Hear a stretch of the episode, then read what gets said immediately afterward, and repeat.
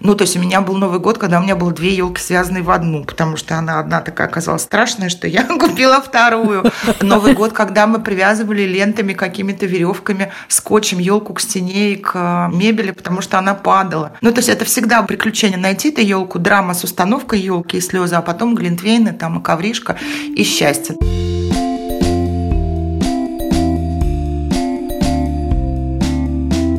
Всем привет! С вами снова выпуск самого честного подкаста о материнстве «Ты же мать». И с вами мы, его ведущие. Меня зовут Настя Хартулари, у меня есть дочка Варя, ей 2 года и 8 месяцев. Меня зовут Саша Довлатова, у меня трое детей. Сын Миша, ему 19, сын Костя, ему 6, и дочка Маша, ей 14. Меня зовут Настя Красильникова, у меня есть сын Федор, ему 3 года и, наверное, уже почти 10 месяцев. Это последний эпизод в этом 2020 году. Коллеги, всех с отступающим. Мы сегодня будем говорить про что-нибудь приятное, милое и с бубенчиками. Другими словами, про новогодние традиции, которые есть у нас в семьях или их нет. И вообще про то, как мы привыкли заканчивать год и готовиться к новому. Мы пока обсуждали сейчас, э, о чем именно мы можем поговорить, оказалось, что у всех совсем разные представления о том, что такое новогодние традиции. Поэтому хочется, наверное, начать с вопроса, к кому приходит Дед Мороз 31 декабря? Есть ли такие, к кому он приходит? И приходит ли он вообще? К нам приходит. И кто это? Дядя Миша со второго этажа? Мы уходим гулять, потом мы возвращаемся. У нас так окно открыто, как-то холодно, и лежат подарки под елкой. Так. Ну, то есть он такой виртуальный. А кто Подарки неожиданно человек? появляются. Ну, мы сами их как бы ну, договариваемся, когда дети были старшие, маленькие. Муж их выводил гулять, а я складывала подарки и выходила. Потом стояла с ними на улице. Муж подкладывал свои подарки для меня.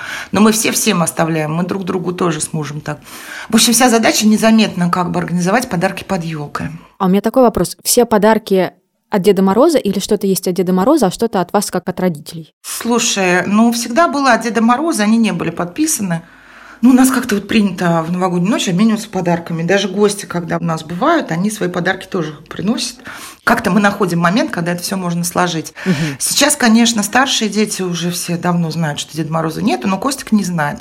В прошлом году Миша уже принес сам хорошие подарки, милые такие, всем нам отдельные. И он их подписал там, да. Во-первых, ну там Маша, например, пишет мамулечки или папулечки, в общем, понятно, от кого это подарок. А Миша такой сепарировался, поэтому он подписал папе от Миши, маме от Миши, Маше от Миши и Косте от Миши. Ну, честно говоря, это не очень важно. Мы потом, ну, все понимают, кому от кого, или как-то это сообщают друг другу. Поскольку Костик не спит в новогоднюю ночь, вот тут, ну, сложновато немножко, а он верит в Деда Мороза, да, поэтому всем приносит Дед Мороз. Пишете ли вы письма Деду Морозу с Костей? Или Костя устно рассказывает, что бы хотел получить подарок от Деда Мороза? Костя рассказывает устно, а Маша записывает, еще добавляет туда. Специальных писем Деду Морозу я никогда не инициировала их создание, написание. Но вот когда, скажем, Мише было лет 10, и он уже сомневался в существовании Деда Мороза, Миша очень долго продержался у нас. Он сказал, я не буду ничего говорить, он специально нам не рассказывал, что он хочет, а он написал письмо Деду Морозу и спрятал его в квартире, чтобы мы не нашли, чтобы таким образом проверить, ну, есть волшебный Дед Мороз или нет. И это было чудовищно, но мы нашли все-таки. Ребенка жалко тоже. И где-то уже вот когда он стал постарше, и Маша была уже постарше, мы просто все пишем, я ставлю коробку, там такая прорезь, как почтовый ящик, и мы туда виш-листы складываем просто, чтобы, ну, Миш с Машей угодить, потому что подросткам угодить сложно, да. Я пишу просто все, что я, в принципе, хотела бы, мне же надо и какие-то ну, чтобы Миш с Машей могли мне что-то подарить. Мне нужны дешевые подарки, недорогие. Из того, что меня обрадует. Но чтобы я все равно не знала, что там будет. Поэтому длинные списки я пишу очень. После нашего, кстати, выпуска подкаста я завела семейный чатик в WhatsApp, когда все сказали, что у них есть там Google какие-то файлы общие. И единственное сообщение в этом чатике несколько дней назад я послала туда свой виш-лист. Он просмотрен, но никто даже ничего не ответил. Это очень коварно. Все прочитали, но промолчали. И сиди теперь мучайся. И никто не прислал сам ничего. В этой концепции мне не нравится одно. Когда есть Дед Мороз, письма есть они или нет, но получается, что самые классные подарки дарит какой-то неизвестный дед, а не родители. Поэтому мне концепция Деда Мороза, наверное, с этой стороны мне совсем не нравится. Я как-то спокойно. Когда они маленькие, то и ладно, они довольно быстро понимают, что это родители, и уже так неважно. Но я все равно люблю. Я сама немножко так верю. Честно говоря-то. Каждый год бывает какой-нибудь знак такой странный, что Дед Мороз все-таки существует, но что-то в этом году еще не было. Например, какие знаки? Ну, что-то волшебное происходит, неожиданное, милое. Так, так, мы, я так чувствую, верим в чудо. Да? У меня подруга работает в крупной какой-то международной компании, они делают очень клевые детские елки, а у нее нет детей. И в том году она говорит, я сообразила, есть же ваш ребенок, я вас вписала. И вдруг меня Дед Мороз пригласил танцевать с ним в хороводе. Я считаю, что это знак. Я была так, кто стоял рядом с Дедом Морозом в хороводе. О. Вот этот момент, он, конечно, смешной, но это так мило оказалось. И такое сразу ощущение праздника. Но в чудо я верю немножко еще. Но в этом году все меньше и меньше. Настя, а у вас как с Дедом Морозом? Вы как решили эту ситуацию с Федором? Мы еще пока никак не решили, и предстоит вот решить сейчас. Буквально вот сегодня я получила сообщение от Антона с Ксюшей, которые придут к нам со своей дочкой. Что по Деду Морозу? Есть ли у вас вообще Дед Мороз? Есть ли елка, под которую мы положим подарки, а елки-то нету? Но есть зато гирлянды, которыми украшен фикус. Еще окно украшено гирляндой. И объясню, почему окно украшено гирляндой. Мне помогает верить в чудо, и вообще меня саму очень подбадривает. И каждый год для меня это прям классное приключение и переживание. Я во всех окнах смотрю на то, как люди украшают окна. Еще есть такое, вот я недавно гуляла с собакой и увидела, как поставили елку близко-близко к окну. Огромная елка, прям видно, что она до потолка вся украшена. И я всегда думаю, что на самом деле все не так ужасно и все не так страшно, потому что когда люди украшают окна и ставят к ним близко елку, они думают о других, чтобы mm-hmm. у других было хорошее настроение. И на меня это вот так вот действует, потому что мне кажется, каждый раз, когда я вижу огоньки в окне, что обо мне позаботились. Они понимали, что я или кто-то еще, кто также чувствителен к огонькам, пройдет мимо и подумает, как красиво, как вы здорово все украсили. Особенно, конечно, меня это поддерживает, когда мы с Федором в 7 утра выходим гулять, а, как вы понимаете, до 9 еще темно, и некоторые прям в 7 утра включают эти огоньки, и сразу как-то жизнь становится приятнее. Вот, поэтому у меня пока только такие украшения, но с Дедом Морозом непонятно что, но я бы хотела, чтобы Дед Мороз был у Федора. Я помню, как это было в моем детстве. Я даже помню момент, когда мы, кажется, разоблачили и поняли, кто именно скрывается под этой бородой из ваты. Тоже было весело и прикольно. И вообще, мне кажется, особенно когда много детей, Дети же очень ждут праздника. Я помню себя в разном возрасте, что я очень всегда ждала Новый год. И это очень классно, когда есть вот такие вот разные атрибуты, когда пахнет мандаринами, когда действительно на елке горят гирлянды, когда все украшено, кто-то что-то строгает, и шпроты открываются, икру не трогай, это на Новый год. И вот, вот это вот все, это просто супер. Новый год классный праздник, я очень люблю Новый год. Сама я, правда, поняла, что ну, уже последние несколько лет я настолько к Новому году нахожусь в состоянии крайней, назовем это прилично, усталости, что сама я скорее воспринимаю эти дни как возможность немного полежать и не гореть в дедлайнах, как я это делаю все остальное время. Вот. Но тем не менее, мне очень хочется, чтобы у ребенка моего, у Федора, как можно дольше было вот это вот ощущение праздника, чтобы он этого ждал, потому что я помню это как одно из самых классных ощущений mm-hmm. с детства. Поэтому я думаю, что Дед Мороз будет. Главное, что у нас есть Антон, который похож на человека, который мог бы стать великолепным Дедом Морозом, и мы найдем на него костюм. В общем, он еще пока об этом не знает, но ему придется быть Дедом Морозом. Единственное, что мне не хочется, чтобы детей заставляли взамен э, читать стишки, стоять на табуретке, показывать акробатические этюды, потому что мне кажется, что подарки должны доставаться просто так, а не взамен на твои умения. Вот, поэтому э, я как раз за веселые игры, бег в мешках, а, что там, какие еще бывают обычно приключения в эту ночь. Но не за вот это вот, типа, ты мне, я тебе. Я хочу, чтобы как бы подарки были просто за то, что в этом году мы все были. У меня еще такая тоже традиция, что елку мы ставим 24 декабря в Рождество в католическое. Потому что я в детстве жила в Эстонии, и эстонцы отмечали Рождество всегда, и в советское время тоже. Ну, тихо дома, но все ставили елки, зажигались огоньки на окошках, вот все было так мило, красиво. И, собственно, мы с мамой тоже всегда ставили елку. У меня задача, я помню, когда я работала, у меня не было детей, мне было 25 лет всего, купить в Москве елку в будний день 24-го, притащить ее домой. Я, иногда, я помню, как я ездила на такси через пол Москвы с этой елкой. Я помню, как я везла елку в метро одна. А главное ее поставить, потому что хороших подставок тоже не было. И главное, что они были еще очень некрасивые, страшные, жалкие. Ну, то есть у меня был Новый год, когда у меня было две елки связанные в одну, потому что она одна такая оказалась страшная, что я купила вторую. Новый год, когда мы привязывали лентами, какими-то веревками, скотчем елку к стене и к мебели, потому что она падала. И я всегда звала еще гостей, вот это до детей было, ну, у своих друзей. Мы все, это будет известно было, что 24-го мы у Саши наряжаем елку. И кто только не участвовал в процессе закрепления этой елки за годы. Ну, то есть это всегда приключение найти эту елку, драма с установкой елки и слезы, а потом глинтвейны, там и ковришка, и счастье. То, что вот это самая счастливая ночь вообще в году. Когда ты поставил елку, первый раз зажег на ней гирлянду, и ты ложишься спать, у тебя вот огоньки как раз. Это у меня вот самое такое вообще воспоминание. Настя, у вас стоит елка? Да, у нас уже стоит елка. На самом деле это одна из наших семейных традиций с Ярославом.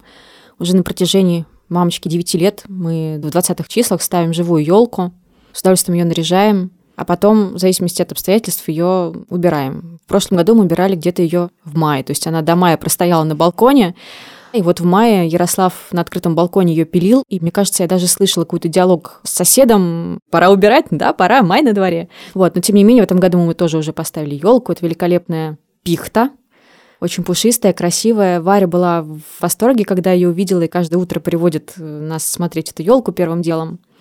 Для меня это просто огромное удовольствие заходить в комнату, она стоит у нас в гостиной, это прекрасная елка, воду из подставки пьют коты, Варя снимает и надевает обратно шарики.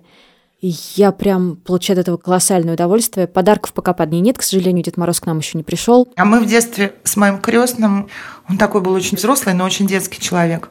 И пока мама там ужин готовила, он со мной строил целый город под елкой. То есть из одеяла, например, если это синее было какое-нибудь байковое одеяло, это было море. Мы туда там придумали какие-то из ваты делали льдины. Там жизнь какая-то отдельная была. Это каждый раз было что-то разное. Иногда джунгли, иногда еще что-то.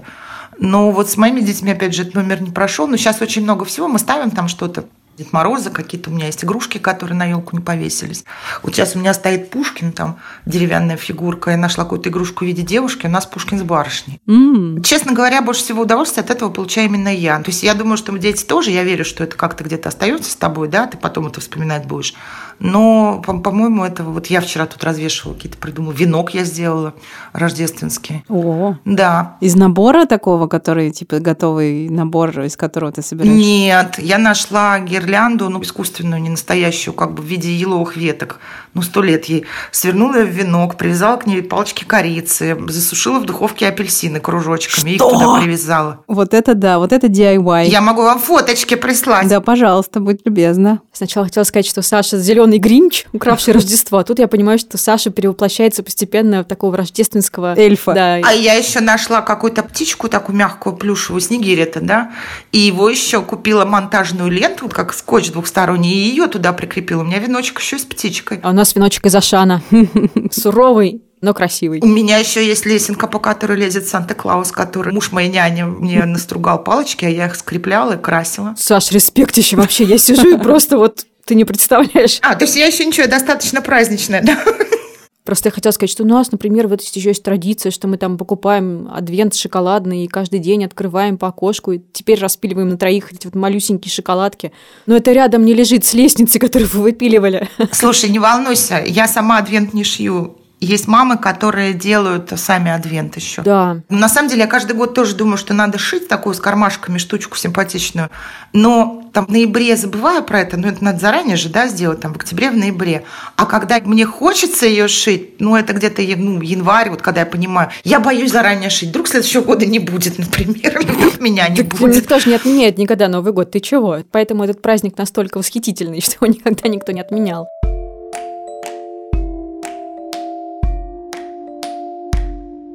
Мы смотрим какие-то фильмы новогодние или рождественские, или близкие к ним. Ну, то есть мы в декабре это начинаем. Ну, понятно, это «Один дома», «Один дома два», и дальше там в зависимости от э, возраста детей. То есть я смотрю «Один дома», вы понимаете, который раз, и сейчас Костик наконец стал смотреть кино. То есть он смотрит это в первый раз в полном восторге. Я помню Машины вот эти восторги, Мишины восторги. Я больше не могу смотреть «Один дома», честно говоря. Но мы посмотрим, пьем какао, в общем, маршмеллоу туда кладем и с какими-то печеньками. Мне очень нравится, когда «Иронию судьбы» показывают 31 декабря. Это тоже создает тот самый вайб Это классно, что есть что-то, чему ты можешь прислониться в своем ожидании будущего. Ты знаешь, что вот будет 31 декабря, и значит точно покажут иронию судьбы. Ее же можно смотреть с любого места и спиной. Спиной, да, и нарезая параллельно колбасу в оливье. Кстати, не так давно, тоже несколько лет назад, вдруг поняла, что Новый год из вечеринки, когда все весело, классно и супер, вдруг 31 декабря превратился в день, когда вот у меня перед глазами много часов подряд в кастрюле кастрюле пляшут картошка с морковкой, сама я пляшу, значит, с ножом и майонезом, а потом, ко времени, когда собираются гости, я уже представляю собой живой труп, потому что я весь день провела у плиты, и вот э, теперь нужно якобы праздновать, а я не могу просто встать. Я усыпала стол яствами и лежу, потому что просто больше невозможно, ничего не хочется и все такое. Слушай, вот этот момент я как раз изжила, когда вот, ну, я стала уже достаточно взрослой и хозяйственной, и была семья, и дети, и гости. Ну, по молодости это все проще было, да. Ну, вечеринка, вечеринка. И когда я поняла, что все такие бодрые, а я как-то уже всех ненавижу мечтаю лечь спать. Я 31-го режу только оливье с утра, я все варю заранее, все, что можно, делаю заранее. Я пишу список в последние дни, когда что приготовить или купить, чтобы вот 31-го это, да, проснуться, выпить кофе, порезать оливье. Сейчас я еще детей припахиваю мне помогать, это даже весело оказалось. А потом где-то, ну, 31-го с обеда я по хозяйству не делаю вообще ничего. В прошлом году мы ходили на каток, потом мы сходили в кафе. Ну, то есть это прям мне очень нравится начать вот сам день 31 декабря, чтобы был милым и приятным. Потому что сама ночь меня радует уже гораздо меньше. Ну, я тоже встаю, спать хочу. И вообще самый клевый Новый год из последних был, когда у нас не было никаких гостей. И, правда, еще не было таких подростков, которые, знаете, когда они вот хотят уже с кем-то затусить, кроме родителей, но еще не могут. Такой вот возраст есть. Когда тебе 18-17, ты уже можешь сам уйти куда-то, да, там себе построить, как бы уважил родителей, свалил. А вот есть возраст, когда у тебя нет компании, или вся твоя компания все равно с родителями, да. Ну, то есть тебе все не устраивает Новый год, ты ждешь праздника, а это не тот праздник. Вот до этого возраста, когда уже дети были подросшие, гостей не было, ну, мы начинаем, говорю, праздновать днем 31-го, потом как-то там мило ужинаем, 12 12 уже пьем шампанское, мы еще Путина смотрим. Каждый Новый год это святое у нас. Со звуком? Послушать его никогда не удается, потому что все перебивают. Подсказывают. Два раза в год я включаю телевизор специально. Это парад 9 мая посмотреть и, значит, новогоднюю речь Путина. Я не знаю, ну, необъяснимо это. И мы вот в какой-то год ушли, как-то все было не весело вроде как. И мы взяли детей, пошли, был снежок, и горка была в парке. И мы пошли кататься на санках в парк в наш. Через полчаса после полуночи мы уже были в парке. Слушайте, а там так весело оказалось, там куча людей. Куча людей не пьет в Новый год, вообще не сидит за столом в полночь, да, они веселые все, бодрые. Во дворе были разные у нас тут, и дискотека была какая-то а радиодача. А в парке прям было все прям подряд, с мандаринами, с яблоками, там кто-то шампанским, ну так все было. И это прям лучше-лучше Новый год был. Даже я с горки каталась. Еще я очень люблю 1 января, Теперь уже люблю, когда стала взрослой. Раньше это было недостижимое счастье. Выйти из дома засветло 1 января любой город прекрасен. Он такой, знаете, город после праздника. Никого нет. На самом деле куча людей 1 января в 10 утра уже в Серебряном Бару на лыжах катаются. Честное слово. Опыт у меня был, я была потрясена с коляской. Редкие прохожие, следы конфетти. Ну вот как-то, и ты, если еще куда-то в центр Москвы приехать, когда первый раз такое со мной случилось, что 1 января я засветло куда-то пошла, я центр Москвы видела, ну, максимум новогоднюю ночь, вот, да, вот перед... И это был, ну, просто, конечно, кошмар. А тут все такое милое-милое, и все такие благостные, даже те, кого ты встречаешь. Ну, то есть все прям очень приятно. Важный вопрос. Вы когда подарки открываете? 31 декабря или 1 января? А? 31 Мы раньше открывали, когда дети, если они засыпали до Нового года, ну, свои как бы угу. ночью, а дети свои с утра находили. Последнее время мы делаем, даже не ближе к ночи, мы это делаем часов в 9. 31 часов 9, 10, 8, ну, в зависимости там, когда мы дома, как всем удобно, да, чтобы потом вот это после полуночи, иначе все очень растягивается, вот это рассматривание подарков, там звонки родственникам, не знаю, бокал шампанского, выйти гулять, мы еще гулять ходим в новогоднюю ночь. Поэтому мы делаем это вечером 31 Если бы у меня был ребенок, который спит, он бы свой подарок получил как бы, ну, с утра. Тут еще главное такой подарок рассмотреть, чтобы не требовалась помощь родителей, потому что когда тебя в 8 утра первого будет ребенок, которому Лего принес Дед Мороз, или ход Вилса-то огромную, которую надо, или парковку, которую надо собрать, а ты ничего не хочешь, конечно, собирать и не можешь, это не очень удобно. А вы, Настя? Слушай, я на самом деле, пока тебя слушала, поняла, что самое приятное для меня в этой во всей суете – это упаковывать подарки новогодние. Да, да. Я вспоминаю мем, где страшный, некрасивый, жутко упакованный подарок, и там что-то типа такого, что это упаковывал Тирекс. Вот все подарки упакованы таким образом, это упаковывала я. То есть сколько бы я уже лет не тренировалась, у меня никогда не получается это сделать красиво. То есть вот все, что страшненько упакованное, значит, это делала я. Слушай, у меня тоже как бы не всегда получается идеально. Я научилась хорошо упаковывать подарки правильной формы, э, в смысле желательно квадратные или прямоугольные. Все, что сейчас, внимание, главный лайфхак моей упаковочной карьеры. Все, что не упаковывается как в правильную форму, нужно упаковывать в виде конфеты. То же самое хотела сказать конфету. И дальше как бы человек открывает конфету, а там что угодно чайник, там, э, я не знаю. Носки, да, гель вот, для душа. Вот. Да, кстати, носки действительно очень неудобно упаковывать, поэтому только в конфету. Вот. Можно еще весь год всякие коробки сохранять, в которые потом запихивать. Коробки все удобно упаковывать. Ну, то есть ты открываешь, разворачиваешь прямоугольный подарок, чайник. Открываешь коробку с чайником, а там носки.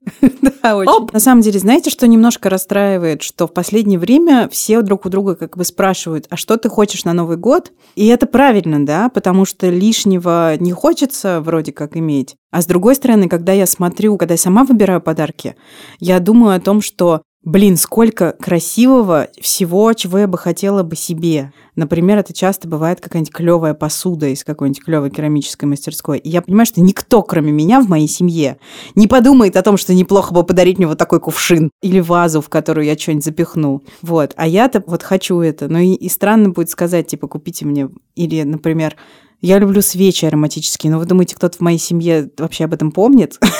Конечно, нет. Я в прошлом году прям написала список. Там были очень странные предметы. Там был крем из какого-то сетевого магазина, очень конкретный. Он стоил 72 рубля. Конкретный зеленый шарф с артикулом из конкретного магазина. Там было больше предметов, чем мне могли подарить, но они все были собраны из того, что мне очень хочется. Ты можешь так же сделать. У вас же есть семейный Google Doc. Это не у нас. Нет, это, нет, это, это у нас семейный Google Doc, и мы как раз его уже заполнили. Вы там его украсили уже... к Новому году? Ну, там покрашено зеленым красным, но я сейчас подумала, что это как раз новогодние цвета. Это так мило. А какие самые ужасные подарки вы получали от близких на Новый год? Вот мне муж один раз подарил, я до сих пор не могу ему это простить, такую грелку в виде огромного валенка электрическую для ног. Мне было 30 лет и не понял, почему я обиделась. Вы представляете, Новый год ты разворачиваешь большую красивую коробку. Но она хоть в конфету была упакована? Нет, это была большая коробка в красивой упаковочной бумаге с бантом. И я так развязываю, развязываю. Представляете, это пенсионерская жуткая. Я прям плакала. Слушай, у меня тоже такое было. Мне подарили один раз... Сейчас, как же это, господи, называется? Это был, короче, фонтан, который... Фонтан, который ты можешь включить в розетку. Нет, ну серьезно, это декоративный элемент декорации, я не знаю, как еще это назвать. Там который шар еще крутится, да? Там шар крутится, да, и фонтан. Ну, потому что действительно, а что еще-то подарить? Больше-то нечего. Я вот, я помню, распаковала и просто была в ужасе. Но проблема была в том, что в этом же году кто-то еще подарил мне тоже фонтан. Э, концептуально такой же. Меня всегда, вот, видимо, в том году было как-то... Скидка на фонтан. Скидка на фонтан, да. В общем, фонтан – это плохой подарок. На самом деле, от подарков на Новый год хочется, чтобы они были приятные. То есть понятно, что мы сейчас все, опять же, взрослые, у нас нет времени, поэтому говори, что там у тебя наушники сломались, вот тебе новые. Вот, но хочется, чтобы было что-то в этом приятное и немножечко неожиданное, чтобы ты действительно что-то разворачивал эту конфету с ощущением, что что же тебя там ждет, какой сюрприз, фонтан или не фонтан. Или носки. Или носки, да. Даже носки могут быть классным подарком, если это красивые носки. Я люблю красивые носки, да. Хочется, в общем, радости, ну и при этом все равно хочется сюрприза. И очень плохо сочетается вот это, да, праздничная радость и сюрприз. Да, на самом деле проблема-то опять в ментальном грузе и в том, что праздничную радость обеспечиваем всем вокруг именно мы, что именно мы должны быть теми людьми, которые подумают о том, что всем нужно купить подарки, которые подумают о том, что всем нужно купить не только подарки, но и оберточную бумагу бумагу, в которую ты это все завернешь,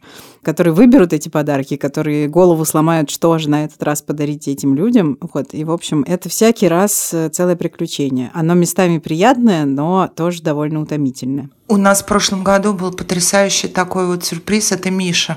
Он обычно, ну, на карманные деньги или брал у меня же деньги, все это понятно, да, или у папы. Ну, там из серии мне шоколадку или кока-колу, ну, ту, которую я люблю. Ну, и папе тоже что-нибудь такое вот ерундовое. Маше и Костику вообще в жизни, по-моему, ничего не дарил. А в прошлом году Миша, он отдельно живет, он пришел, значит, и он такой вдруг взрослый пришел. Знаете, это было так резко, заметно. Он сказал, что он придет к нам в 11, а в 12.30 уйдет. Уже с такой, знаете, снисходительностью к, к пенсионерам, родителям. Он пришел, у него все было упаковано, ну, в пакеты, в подарочные, не в бумагу. Но он не брал у меня эти пакеты. У меня дома целый ящик с подарочными пакетами. Он принес подарки всем нам, каждому отдельно. И они все были выбраны специально для людей. То есть папе он подарил книжку, которая моему мужу была бы действительно интересна. И бутылку там алкогольную, ту, которая тоже папе нравится. То есть, наверное, это вообще отдельно, я подумала, кайф, когда ты совершеннолетний, ты можешь папе бухло дарить. У меня был крем из моего виш-листа, но вторая тоже была какая-то косметическая банка, недорогая, но именно вот для меня подходящая. Маша в жизни, они Маша с Мишей давно очень, они как бы не дружат, и подарками они уже не обмениваются. И вдруг он принес пакет, он такой тяжеленький был, когда Маша открыла, там было много разных, знаете, вот этих иностранных газировок. Mm. Ну, модно, чтобы банки были не просто кола, там, спрайт, а еще и какой-нибудь американский спрайт. И Костику, как-то меня спрашивал, что Костику подарить, я ему какую-то самую дешевую, ну, и Мишиных денег мне тоже жалко. Я какую-то там модельку машинки, а он принес две таких машинки все равно. То есть, понимаете, было каждому вот с любовью выбрано. То есть, о нас подумали, о каждом из нас. И еще и с избытком. И, честно говоря, вот этот момент с Мишей перекрыл вообще все остальные радости. И все. То есть, этого было достаточно для праздника для меня. А при этом Маша, которая до этого всегда очень трепетно относилась к подаркам, как девочка, она брала у меня деньги на подарок папе, папа деньги на подарок мне ну, брала побольше и так выбирала, ну, что-то было приятное всегда, хорошее. А в том году вот она перешла в тот возраст, когда ее это вообще мало волнует. Она днем 31-го вдруг очнулась, что у нее вообще никаких подарков нету. Посмотрела на меня. Ну, мне тоже жалко же, как водится. Это же мой ментальный груз. Я дала ей деньги, она пошла в ближайший магазин, купила какой-то ерунды, рассовала в пакеты. Ну, то есть вот они так поменялись ролями, это очень было странно. А скажите, пожалуйста, Сейчас все социальные сети уже начали заполнять итоги года. Как у вас с этим? Подводите, не подводите? Плюсы, минусы? Всегда подвожу и уже думала об этом, и мне чего-то нечего подвести в этом году. Мне нечего написать в социальных сетях по поводу итогов года. Я очень расстраиваюсь. А ты публично подводишь или где-то внутри сама с собой? Публично. Все начинают подводить, и я подвожу. Мне нечего сказать. У нас итоги года такие. Мы все поправились. Кулинария стала важной частью нашей жизни.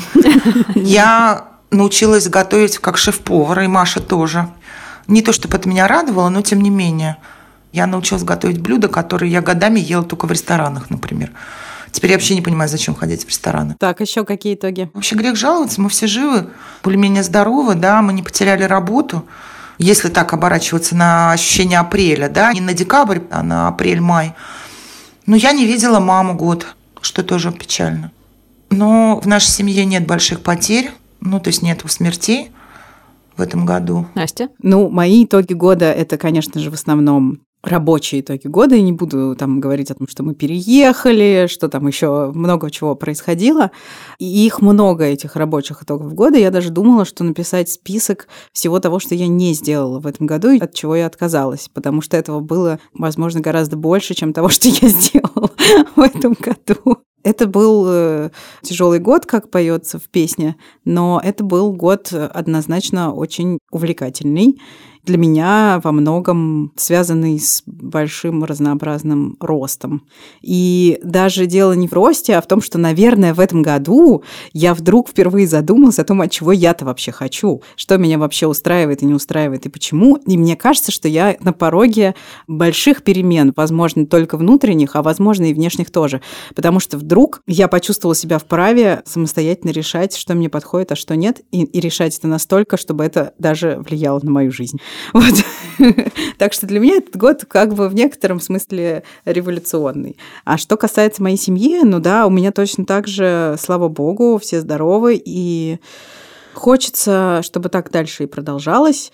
и хочется, чтобы все было бы благополучно, так как, как оно и есть. И на самом деле большая, наверное, заслуга 2020 года в том, что мы действительно все провели очень много времени дома, провели очень много времени с семьей, и стало понятно, что семья — это класс — что проводить время с э, семьей и целыми днями тусоваться с одними и теми же людьми, если эти люди тебе подходят, или если ты этих людей сам сделал, это может быть тоже приятно и, хотя очень утомительно, да, но приятно и клево, потому что люди, люди-то великолепные. Вот, и это тоже большая-большая радость 2020 года. А для тебя этот год был, Настя? Ну, для меня год во многом, наверное, каких-то избывшихся планов были какие-то представления, что я буду делать дальше, что я буду планировать с точки зрения собственной карьеры, поездок, каких-то еще планов, и все провалилось куда-то в дыру, и мне достаточно много времени понадобилось, чтобы смириться с этим, принять это, и сейчас я просто стараюсь получать от всего, что есть удовольствие. Иногда это не получается, поэтому, наверное, самое главное слово, которое живет со мной последнее время, и, наверное, это слово моего 2020 года, это слово «усилие». Я поняла, что для всего нужно усилие. Чтобы радоваться, нужно усилия некоторые. Чтобы в семье оставалась какая-то здоровая атмосфера, потому что, ну, иногда бывает тяжеловато все же с теми людьми. Оставаться 24 на 7 тоже нужно усилия. Спасибо большое, что вы нас слушали весь 2020 год. Вы можете, если вы что-то пропустили, послушать то, что вы пропустили на каникулах. И еще на каникулах можно послушать другие подкасты «Медузы». Например, подкаст «Творческие планы». Он совершенно вне времени. Вы можете послушать его в любой момент, и вам будет приятно. Это подкаст о музыке. Или, например, весь сезон подкаста «Сперва роди», в котором в этом сезоне услышали много самого разнообразного опыта самых разных отцов. И это всегда интересно. А если вы будете искать, чем бы занять себя на каникулах, вы можете послушать подкаст «Чего бы посмотреть» о сериалах. Еще мы хотим сказать огромное спасибо всем, кто на самом деле ответственный за то, что этот подкаст выходит каждую среду. Нашего редактора Аню Чесову, нашего продюсера Аню Коваленко и звукорежиссера Алексея Юртаева. Ура! Всех с Новым годом! Спасибо. До встречи в 2021. Пока-пока! С наступающим!